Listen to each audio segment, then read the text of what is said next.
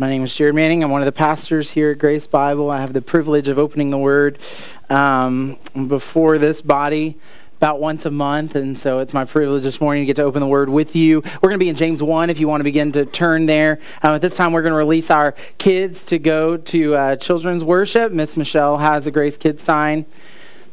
you can follow her.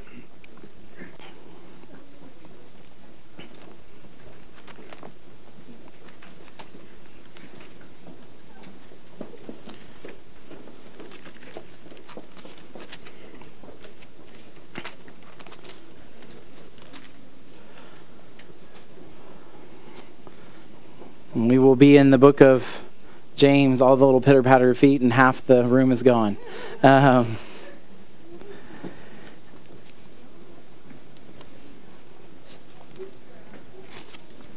as Josh mentioned earlier, today is Orphan Care Sunday. Around the globe, people are celebrating this day, talking about how we, as the body of Christ, can care for the fatherless and um, and the orphans among us. Um, and so this morning, that's what we're going to do. We're going to be in James 1. I'm going to take a break from the series I've been in. If you've been here with us for a while, I've been talking, um, walking us through a series called The King is Coming, how we live today in light of the fact that our King has still to come and reconcile and redeem this world finally and fully.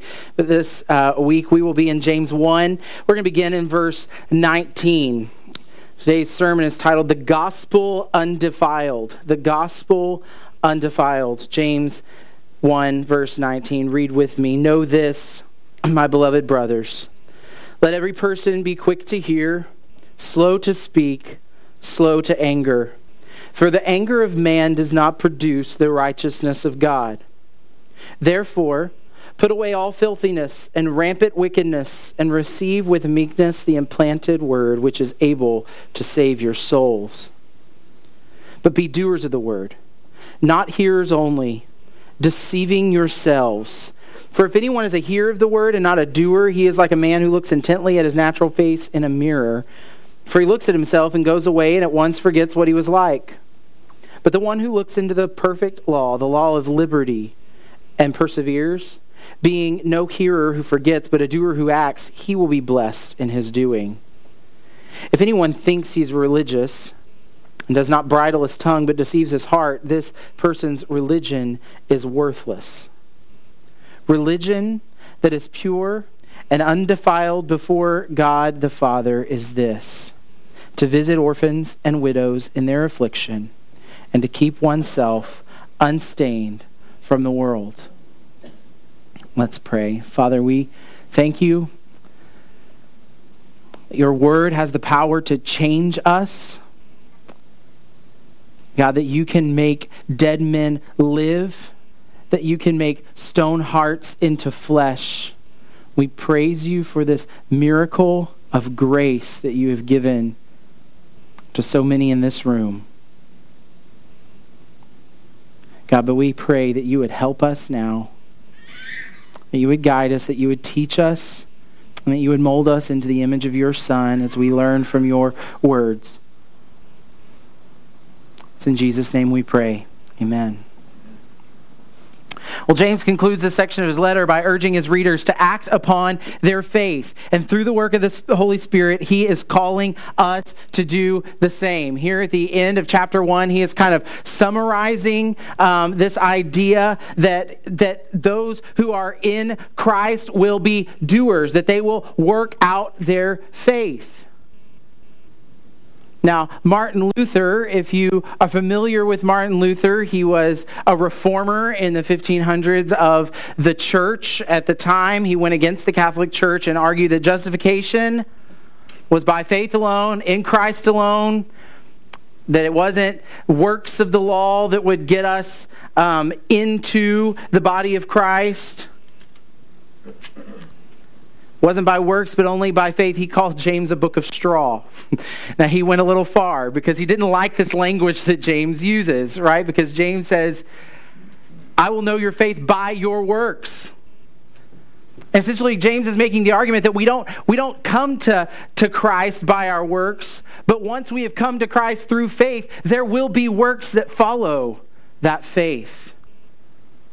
And so here he concludes in this, this portion of his letter be doers of the word and not hearers only. Be doers of the word and not hearers only. Be doers of the word. Not somebody who can just recite definitions of theological terms. Be doers of the word, not just people who know a lot of facts about our Bibles.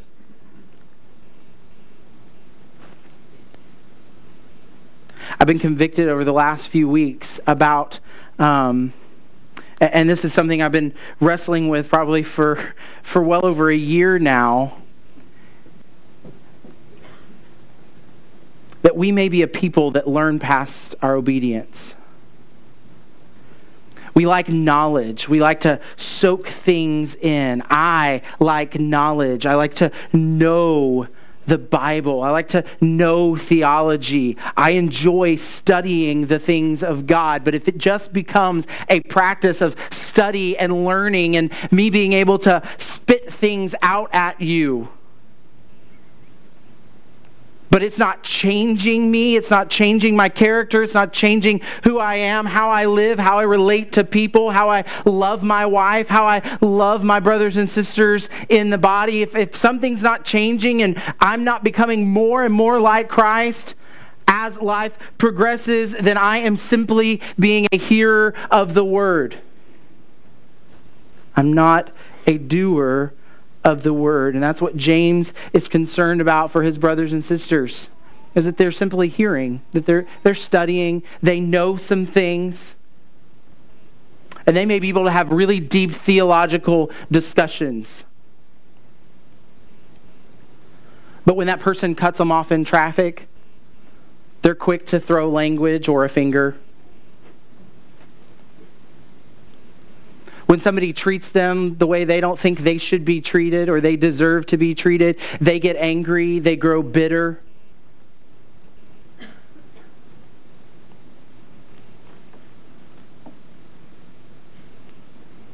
See, are we letting the word transform us or are we just filling our heads with information?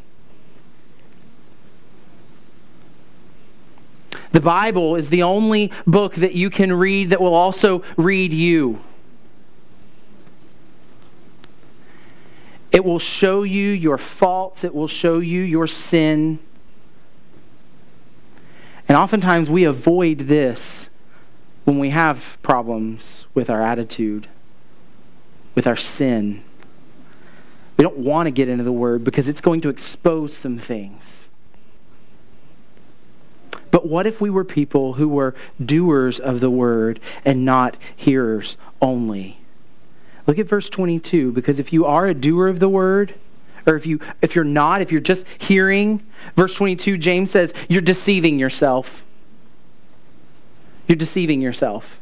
You think you're a Christian because you know a lot of theological terms, because you can spit out some systematic theology, because you know what transdispensationalism is. I've got this down, bro. I can tell you the difference between Calvinism and Arminianism. I know all the points. Just because you think you know something, James says you're deceiving yourself. If you're not a doer of the word.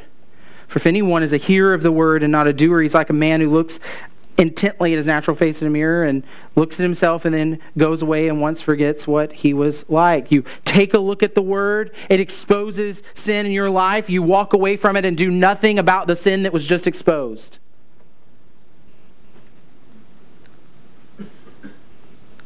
Scripture points out a problem that you have, and you close this book and walk away as if nothing is wrong. You're not a doer, you're just a hearer. But, verse 25, the one who looks into the perfect law, the law of liberty, and perseveres, being no hearer who forgets, but a doer who acts, he will be blessed in his doing. If anyone thinks he is religious and does not bridle his tongue, he's getting a little personal here, but deceives his heart, this person's religion is worthless. And then he sums this portion up by saying this, verse 27 Religion that is pure and undefiled before God the Father is this to visit orphans and widows in their affliction and to keep oneself unstained from the world. James essentially says, You know what it is to be a doer and not just a hearer? You know what it means to be a doer of the word? It's to care for orphans, it's to care for widows, and it's to keep yourself unstained from the world. That's it. That's the summary of what it is to be a doer of this faith. He doesn't leave us to wonder or to guess what types of things Christians should be doing. He spells it out. Now, a lot of people will will claim, well, Jared, you're going to the social gospel. Isn't this just a social gospel? We care for the poor. We try to lift them up. We try to do justice ministry and mercy ministry and all these different things. Isn't that just a social gospel? Well, it can be if, if we make it about just doing those things. But in reality, our gospel saves society. It is meant to redeem society. We are here as the church, as people of this gospel, to change the world. Care for orphans and widows. James makes it clear. To be a Christian means to care for orphans and widows. I believe this passage has implications for us to help all of the most weak and vulnerable in our society. But at the least, it is calling us specifically to care for orphans and for widows. If we are unwilling to care for orphans, we do not believe the gospel that we proclaim.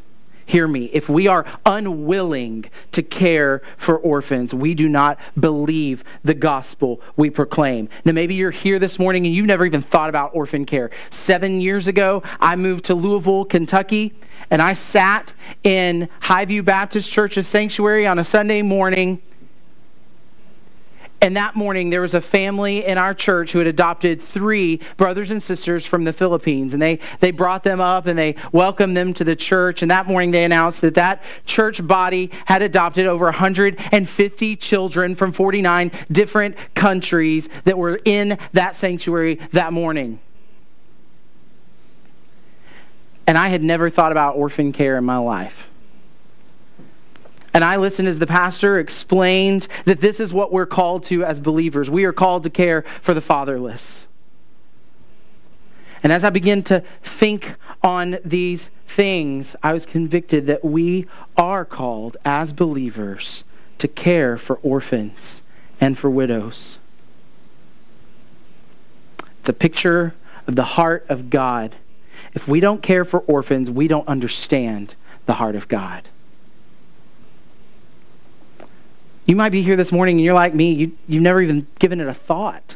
You may never have heard that it's our responsibility as believers to care for orphans. This may be new to you, so don't hear me say that I don't think you believe the gospel because you haven't adopted a child. That's not what I'm saying this morning.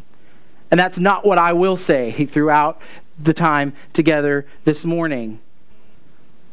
What I'm saying is, if you know this, if you understand what God is calling us to in James 1 and all throughout scriptures, we'll see in a minute, and you are unwilling to do anything about it, then you don't believe the gospel that we proclaim.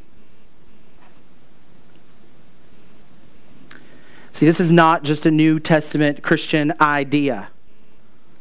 This starts in the very beginning and goes all through Scripture. That God is calling the fatherless to himself and he cares for orphans. So, we're going to go on a journey this morning. And so I hope you have your Bible. And if you've never done Bible drills, get ready because that's where we're going. All right? Turn to Exodus chapter 22. Exodus, the second book in your Bible. We'll begin there, and we're just going to kind of walk through the Old Testament and see what God has to say about orphans.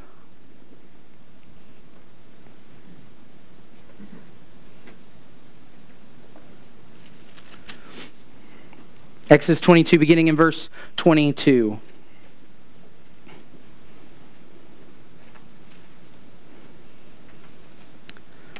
Read through verse 24. You shall not mistreat any widow or fatherless child. If you do mistreat them and they cry out to me, I will surely hear their cry, and my wrath will burn, and I will kill you with the sword, and your wives shall become widows, and your children fatherless. Think he takes it seriously? Just a little. This is strong language. You shall not mistreat any widow or fatherless child. And if you do, I'm going to kill your family. Or I'm going to kill you and make your children fatherless and make your wife a widow. Continuing on, Deuteronomy 10. Next book over, or two books. Three. I'm I'm struggling this morning. Cool. I need to work on my math. Theology is okay. Math, not so great. Yeah, yeah, I got my wife. She's the math person. I went to Bible college. No math required. Deuteronomy Deuteronomy 10:8 He executes justice for the fatherless and the widow and loves the sojourner, giving him food and clothing. Deuteronomy 14, a couple of pages over. 14, verse 28.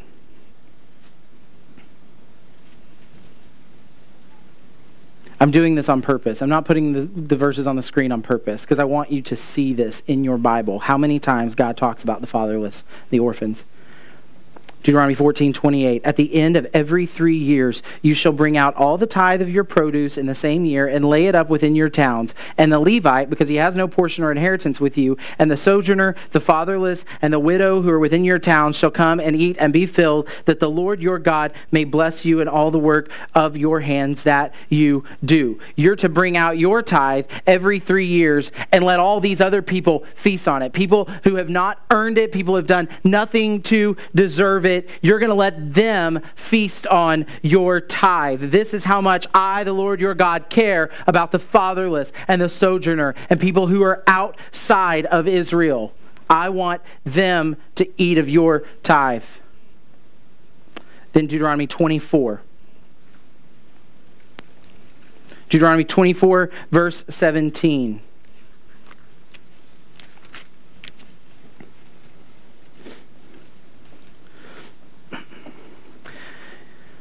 You shall not pervert the justice due to the sojourner or to the fatherless, or take a widow's garment and pledge, but you shall remember that you were a slave in Egypt, and the Lord your God redeemed you from there. Therefore I command you to do this.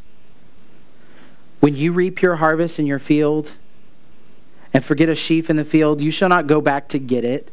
It shall be for the sojourner, the fatherless, and the widow, that the Lord your God may bless you in all the work of your hands. When you beat your olive trees, you shall not go over them again.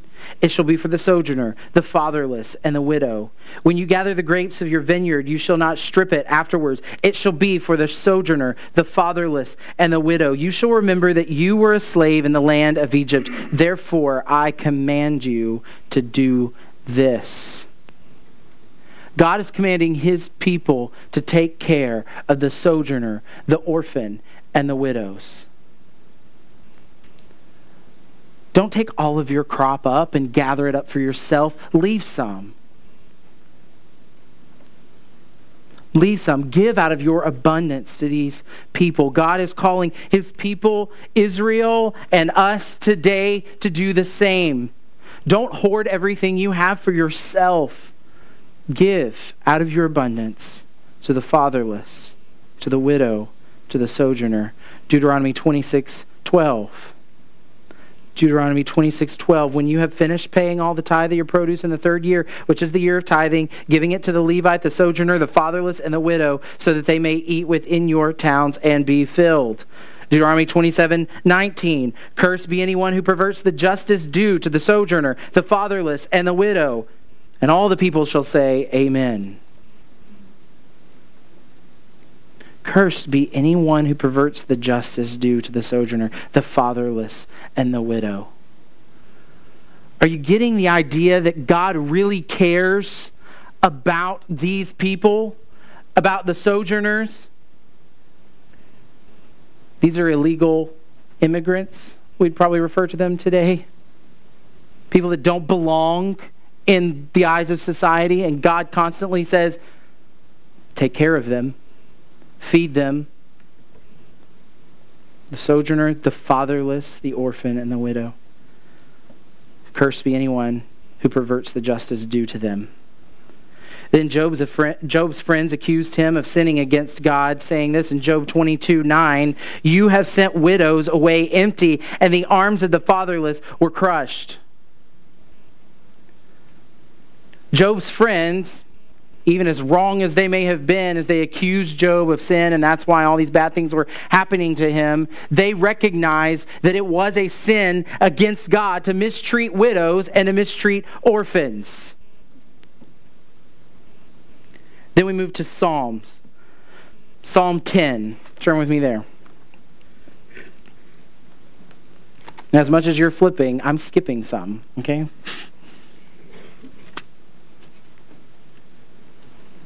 Psalm 10, verse 14.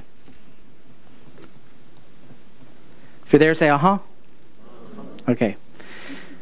But you do see, for you note mischief and vexation, that you may take it into your hands. To you the helpless commits himself. You have been the helper of the fatherless, the psalmist says of God.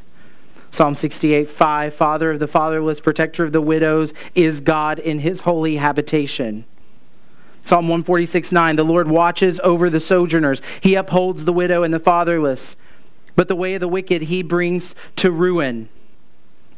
Isaiah 117, learn to do what is good, seek justice, correct the oppressor, defend the rights of the fatherless, plead the widow's cause. It's Isaiah 117. Jeremiah 22, 3. Thus says the Lord, do justice and righteousness, and deliver from the hand of the oppressor him who has been robbed, and do no wrong or violence to the resident alien, the fatherless, and the widow, nor shed innocent blood in this place. And Hosea 14, 3, Assyria shall not save us. We will not ride on horses, and we will say no more, our God, to the work of our hands. In you speaking to the Lord, the orphan finds mercy. Hosea 14, 3. There are approximately 45 references to the fatherless and the orphans in the Old Testament. And almost every one of them speaks to the responsibility of God's people to care for orphans. And then there are a few times where it speaks to God's care for the fatherless, like in Hosea 14:3, and you the orphan finds mercy. He is a father to the fatherless. Then we come to the New Testament and we have Jesus say this to, to put a punctuation mark on this idea of caring for orphans. Jesus finally says, John 14, 18, I will not leave you as orphans, I will come to you. Speaking of his disciples.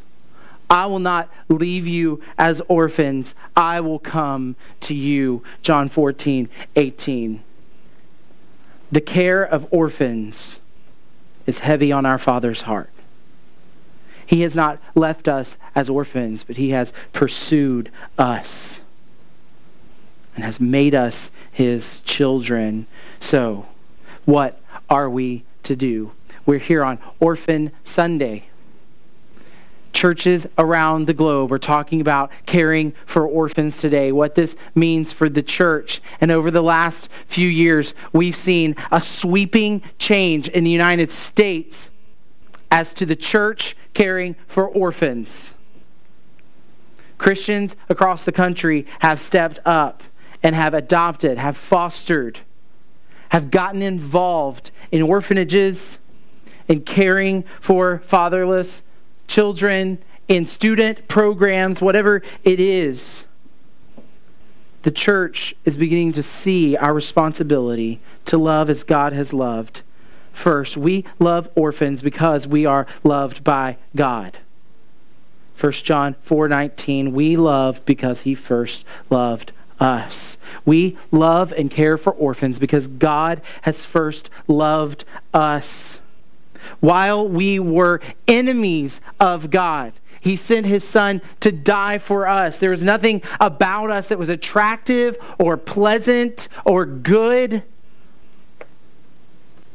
There is none good, not even one, Paul quotes the Psalms in Romans 3. There's none good, not even one. There's nothing good about you or desirable, desirable about you. You weren't just real cute, and so God wanted to bring you into his family. Some of those cute little cheeks. Yes, that's one of my children. I really like those Ethiopians, so I'm going to get some of those. They're real cute. No. No, we were enemies of God. We shook our fist at God. But he loved us anyway. We love orphans because we are loved by God. We defend the fatherless because God is our defense. Satan stands before God day and night accusing the saints, saying, Did you see what he did? He doesn't love you. He just likes the stuff you give him. Satan stands accusing us and Christ comes to our defense and says, No, I bought and paid for that one. You can't accuse him. He's covered in my righteousness. She's got my righteousness. I am her defense. And at that, Satan is silenced. We defend these fatherless because God is our defense in Christ. We pursue because we have been pursued. Galatians 4 3 through 7. In the same way, we also, when we were children, were in slavery under the elemental forces of the world. When the time came to completion, God sent his Son, born of a woman, born under the law, to redeem those under the law, so that we might receive adoption as sons. And because you are sons, God has sent the Spirit of his Son into our hearts, crying, Abba, Father. So you are no longer a slave, but a son. And if a son, then an heir through God. We pursue orphans because God pursued us when we were fatherless. We weren't seeking after God. We weren't searching for God. We were enemies of God. We were rebels. We enjoyed our sin. Our choices were about us. And he chased us down and captured our heart. He sent his son to redeem us from the curse of the law. But he didn't simply break this curse of sin. He could have just done away with the sin problem and left us on our own. He doesn't do that. He makes us his sons and daughters. He makes us his sons and daughters, meaning we now have the inheritance of a king. We share in the inheritance of Christ. All that God has, we have. He pursued us. We pursue orphans because we have been pursued. And we adopt because we have been adopted by God. We adopt because we have been adopted by God. It's one of those beautiful pictures of the gospel that we have in our world. Marriage and adoption. Adoption. Seeing a child who has been abandoned, who has been mistreated, abused, who may have a rebellious streak. See, we, we like to adopt little babies it, it's usually easier to adopt a little baby, right? Then then they grow up in our home, never knowing any different. They may not have some behavioral patterns that have already been created in them that are that are not so great, right? We we think, well, if I can if I can adopt an infant, that that'll be the easy road. But maybe God's not calling you to the easy road. Maybe God's calling you to adopt somebody like you.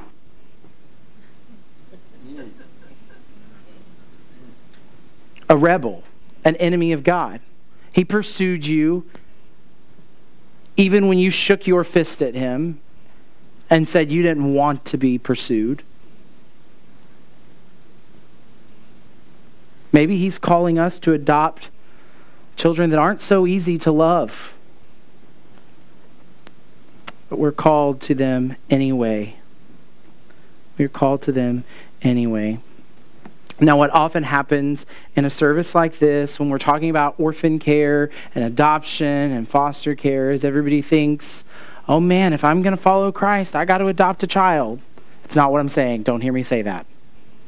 Adoption is not what God is calling everybody in this room to. Foster care is not what God is calling everyone in this room to. But caring for orphans is what God is calling everyone in this room to do. And that may look different for different people in this congregation. Right now, it's become a fad almost in the Christian world to adopt. Like it's cool, right? Like I, went to seminary and most of the people I knew were in the process of adopting, and that was a cool thing to do, right? Don't adopt because it's the cool thing to do. Okay, I'm sure Rachel and Ryan Flournoy would be happy to talk to you about about adoption and that process. And, and, it's not something you want to go into just because it's the cool thing to do, right, Rachel? Um, it is a hard process. If God has not called your family to adopt, don't do it. You will be doing a disservice to the child and to yourself and to the kingdom. One of my professors in Louisville has eight children, and, and five of those children were adopted. And I believe all of them, maybe maybe three out of the five that are adopted, um, came to he and his wife because a couple had decided to adopt and got the child into their home and had them for a few weeks and decided they didn't want them anymore. They'd adopted because either they thought it was cool or their church had celebrated Orphan Sunday and, and thought that was what they needed to do to care for orphans. Um, and then they got this child, most of the time it was special needs children, into their home and decided that was too hard. And they didn't want them anymore. And so um, Dr. Stinson was close with the, the social services worker in the area, and she would call them and say, listen, I have this little boy who's been here with this family for six weeks, and his parents don't want him. Um, would, would you take him? Well, of course, we'll take him. And so that's how they got many of their children. So what I'm saying today is don't hear me say you must adopt to care for orphans. That, that is not the goal this morning. So what are some practical ways that we can care for orphans? Maybe you're not in a situation to adopt. Maybe that's not what God's calling you to. Maybe you're not in a situation where you can foster children. That's not what the Lord is calling you to. There are some of you that are called to do that. And I would encourage you in that area to do those things that God has called you to. But, but maybe that's not you. First, and foremost, you can proclaim the gospel. There are spiritual orphans living all around us. Many people will take this sermon today as a call to care for little babies with no parents. And while that is great, and that is ultimately what we're talking about this morning, we have a responsibility to care for spiritual orphans that live next door to us, that work with us, that we meet in the grocery store, that are our neighbors in this community. We are called to care for those spiritual orphans by calling them to a Father who loves them and who will care for them. So proclaim the gospel. Number two, be hospitable. Be hospitable. Maybe your children go to school with kids that have no real family. Invite those kids over for dinner with yours. Engage them. Talk to them about their lives. Show them love and compassion. Share the gospel with them. Make them a part of your family to the best of your ability. There are children around our community who may have a mom and a dad in the home, but they're absent in their kid's life. Maybe God's calling you to just care for some students you know. Maybe you have your friends or your kids have friends at school that you know, you know what, we should probably invite him over for dinner with us one night.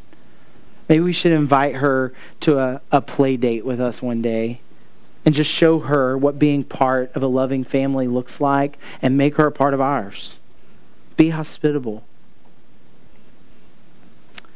Number three, help with an after school program.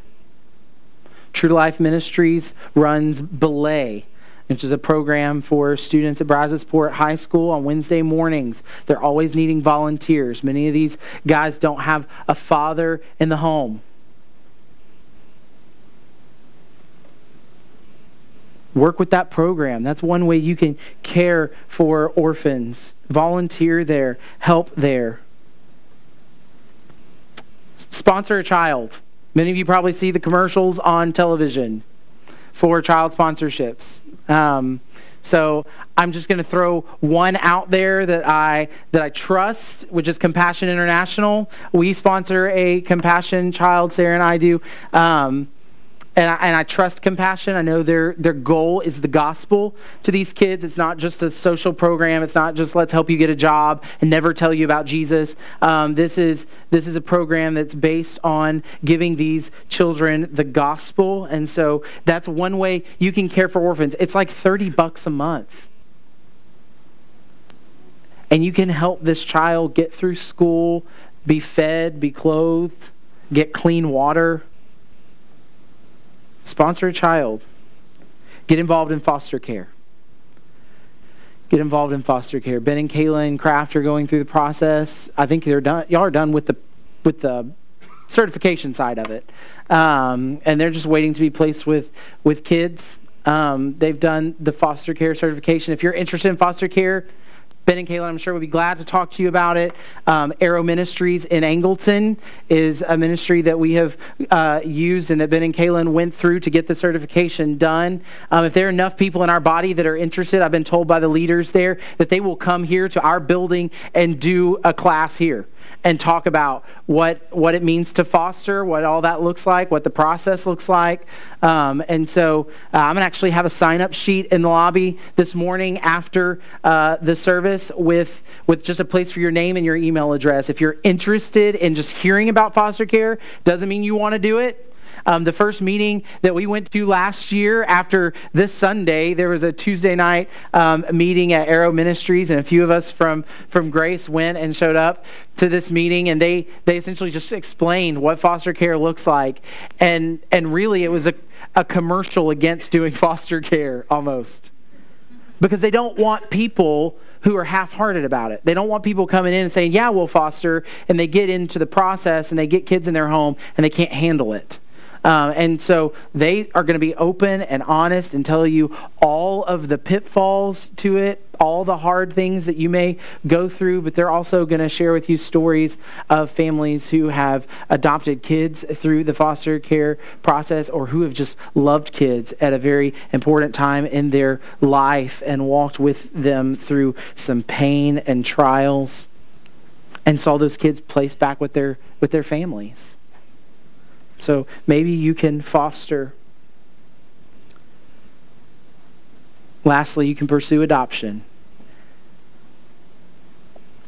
You can pursue adoption. Lifeline Children's Services um, is, is an adoption agency that operates in the United States. It is Christian run, very gospel centered. Um, I have a friend that works for Lifeline. Rachel and Ryan are using Lifeline Children's Services. Rachel said they've been extremely helpful in their process, telling them down to the to the penny almost what everything's going to cost along the way so they are not surprised by things um, and having to scramble for money. Um, Lifeline is a great uh, resource. Um, and, and probably in the spring, we're going to share Rachel and Ryan's story with you all about their adoption process. I know many of you are probably following Rachel's Facebook page and see the updates as they go through this process and, and read about that. But we want to hear from them about this process. And, and we always want to be about encouraging those who feel called to adopt to do that and to help in any way we can. So if, if you're interested in that at all, we want to know about that and we want to know how we can help you. As a church body, one of the ways we can care for orphans is coming alongside our brothers and sisters who are in the process of adoption or who are doing foster care or whatever it is and encourage them and love on them, give to support um, the costs that go along with those things. That may be the way God is calling you to care for orphans, to give Rachel and Ryan money to bring me a home, or to helping Ben and Kaylin as they bring children into their home, to loving these kids as they come through our doors here spending time with them, having them spend time with your kids, whatever it is that God is calling you to, I want you to know He has called you to care for orphans. So for many of us, that's going to look different. But we need to be figuring out how it is that we're going to care for orphans. Because we were orphans and now we are sons and daughters of God. Let's pray. Father, we thank you that you did not leave us as orphans, but you sent your son to die for us, that you have called us into your family, that you pursued us, you have made us your children.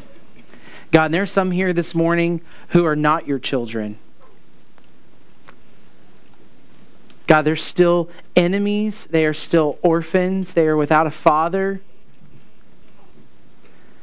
Spiritually, they are dead. God, I pray they would see the grace and mercy offered in Christ in his death, burial, and resurrection.